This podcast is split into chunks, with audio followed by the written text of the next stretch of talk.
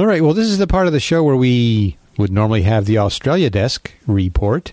Uh, we heard from Steve that they weren't going to be able to do that this week.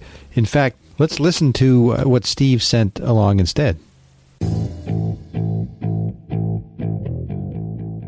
Well, hi folks, it's Steve here with some late apologies. There will be no Australia desk this week. Uh, I can't raise Grant. If anybody's seen him, they could let me know. I think Grant might have been a little busy in Sydney this week doing some flying around in his hot air balloon. And uh, as we sit here at uh, 11 pm on the 28th, which is normally way past our recording and editing time, I can't find him anywhere. And unfortunately, well, I need to go to bed because I'm doing day shift this week and I'm very sleepy in. I've been a little busy this weekend. I'm sure David can explain. I'm rather exhausted. I'm sorry, folks. We'll be back next week. Cheers, folks. Oh, by the way, Robin and uh, David, uh, seeing as there's no report this week, you know, I listened last week. This could be your big chance. Take it away, boys. That's 13, by the way, not 13. Sheesh. Can't you boys speak the Queen's English? Actually, neither can I.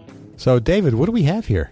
Well, you know, if you notice that even though there wasn't an announce test, they did send a message, you know, and it's that time of the year. And I, you know, after every sort Australia desk, Rob gets really strange and I get these headaches. And I, I've watched enough episodes of Ghost Hunters to think that, you know what?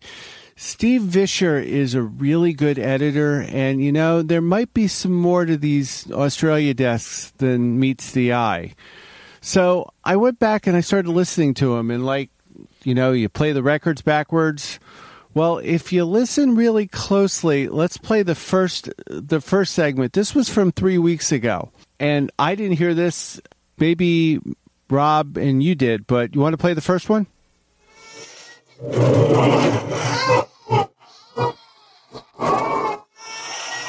I will have my revenge.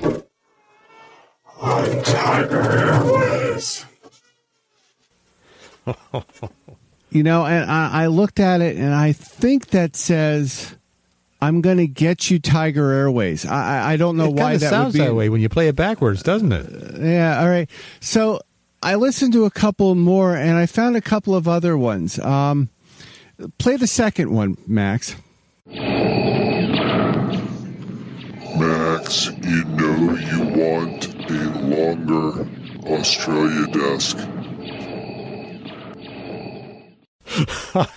You know, Oh, and you know they keep getting longer and longer. You know, Max, I, I'm a little worried, but those two sound effects underneath aren't as scary as the third one. Play that one, and then I'll tell you. It took me a while to figure this one out. Okay, here it is. Søren XD from the boat. What is okay. that? w- Well, it, it took me a while, but after mixing around and playing with Audacity, I got the fourth cut, and I, I think this is the most disturbing out of these hidden messages. Okay. Rob Mark eats kangaroos.